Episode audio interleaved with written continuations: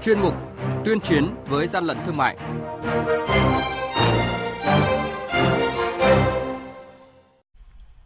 Thưa quý vị, Quản lý thị trường Lạng Sơn bắt giữ lượng lớn hàng hóa tiêu dùng nghi ngờ là hàng nước ngoài đội lốt hàng Việt. Kiên Giang phối hợp kiểm tra chất lượng xăng dầu. 62 năm hình thành và phát triển, xây dựng lực lượng quản lý thị trường ngày càng lớn mạnh chuyên nghiệp. Đây là những thông tin đáng chú ý sẽ có trong chuyên mục này sáng nay. Mời quý vị cùng nghe. Nhật ký quản lý thị trường, những điểm nóng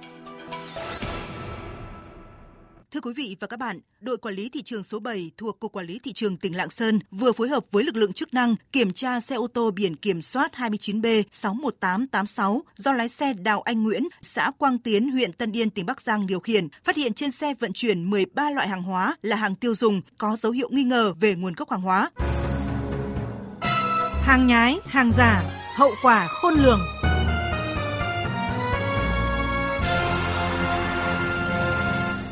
Thưa quý vị và các bạn, đội quản lý thị trường số 3 thuộc Cục Quản lý Thị trường tỉnh Đồng Nai vừa phát hiện thêm cơ sở giết mổ lợn lậu do bà Ngô Hoàng Thảo Nguyệt Mai, ngụ tại Quảng Biên, xã Quảng Tiến, huyện Trảng Bom làm chủ. Tại thời điểm kiểm tra, chủ cơ sở không cung cấp được giấy phép liên quan hoạt động giết mổ và nguồn gốc của 240 kg thịt cùng nhiều nội tạng lợn, đồng thời xử phạt vi phạm hành chính và buộc chủ cơ sở phải tiến hành tiêu hủy toàn bộ tăng vật. Điều đáng nói, với khung hình phạt chỉ xử lý vi phạm hành chính với mức phạt được cho là quá nhẹ nên có tình trạng chủ cơ sở nộp phạt rồi lại vi phạm.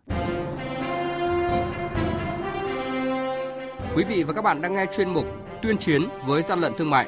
Hãy nhớ số điện thoại đường dây nóng của chuyên mục 038 857 7800 và 0945 131 911. Chúng tôi xin nhắc lại các số điện thoại là 0388 577 800 và 0945 131 911 sẽ tiếp nhận ý kiến, phản ánh, kiến nghị, tin báo của các tổ chức cá nhân liên quan đến gian lận thương mại, hàng giả, hàng nhái.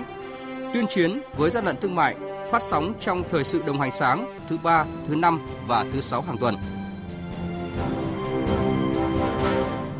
Thưa quý vị và các bạn, được thành lập ngày 3 tháng 7 năm 1957, trải qua hơn 60 năm hình thành và phát triển, lực lượng quản lý thị trường cả nước đã thể hiện rõ vai trò chủ công trên mặt trận kiểm tra, kiểm soát thị trường, góp phần ổn định thị trường, đấu tranh chống buôn lậu, sản xuất buôn bán hàng giả, hàng kém chất lượng và các hành vi gian lận thương mại, bảo vệ sản xuất trong nước, bảo vệ quyền lợi của người tiêu dùng và lợi ích chung của toàn xã hội. Trong những ngày đầu thành lập với muôn vàn khó khăn, dù không ít lần thay đổi mô hình tổ chức theo yêu cầu nhiệm vụ, nhưng lực lượng quản lý thị trường đã không ngừng phấn đấu, vượt qua nhiều khó khăn thử thách để hoàn thành tốt nhiệm vụ được giao. Ông Nguyễn Bá Lâm, nguyên cục trưởng Cục Quản lý thị trường, Bộ Công Thương nhấn mạnh. Bộ Công Thương giao cho quản lý thị trường đảm nhiệm nhiệm vụ là phối hợp với các cơ quan, các địa phương để làm thế nào đó quản lý cái thị trường cho nó tốt hơn. Điều kiện nó cũng có một vài cái điểm có khó khăn nhưng anh em sửa được là tốt. Trong thời kỳ hội nhập kinh tế quốc tế, có thời điểm lực lượng quản lý thị trường đã bộc lộ nhiều hạn chế, sự phân chia chức năng nhiệm vụ thiếu tập trung thống nhất cả về chuyên môn, Việc phối hợp các lực lượng chức năng còn trồng chéo nên việc kiểm tra, kiểm soát, xử lý các hành vi vi phạm hiệu quả chưa cao.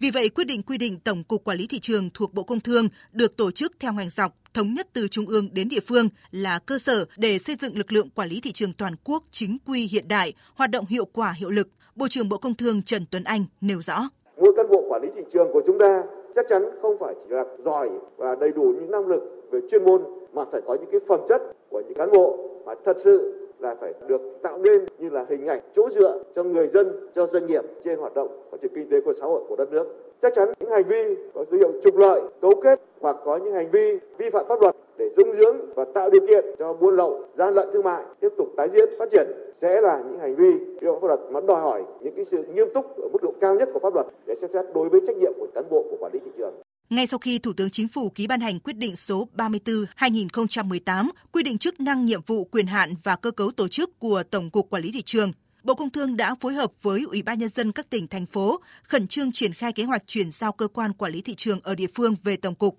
Theo đó, Tổng cục Quản lý thị trường chỉ còn 6 đơn vị. Về hiệu quả hoạt động của lực lượng quản lý thị trường, ông Đàm Thanh Thế, tránh văn phòng thường trực Ban chỉ đạo 389 quốc gia đánh giá thực hiện chỉ đạo của chính phủ, ban chỉ đạo 389 quốc gia thì lực lượng quản lý thị trường sẽ làm tốt công tác nắm tình hình, điều tra cơ bản, tổ chức phối hợp giữa các lực lượng trong và ngoài ngành Do đó, kết quả công tác đấu tranh chống buôn lậu, gian lận thương mại, đặc biệt là hàng giả hàng nhái thì năm sau thường cao hơn năm trước. Kết quả đã góp phần quan trọng cùng các lực lượng khác để chúng ta từng bước ngăn ngừa vi phạm ảnh hưởng đến phát triển kinh tế. Phát huy những kết quả đạt được trong hơn 60 năm qua, lực lượng quản lý thị trường xác định trong thời gian tới, tập trung tăng cường kiểm tra xử lý vi phạm, đẩy mạnh công tác thông tin tuyên truyền pháp luật, nâng cao ý thức chấp hành pháp luật cho các tổ chức cá nhân sản xuất kinh doanh, chú trọng bồi dưỡng chuyên môn nghiệp vụ, rèn luyện đạo đức thực thi công vụ, phòng chống tham nhũng tiêu cực.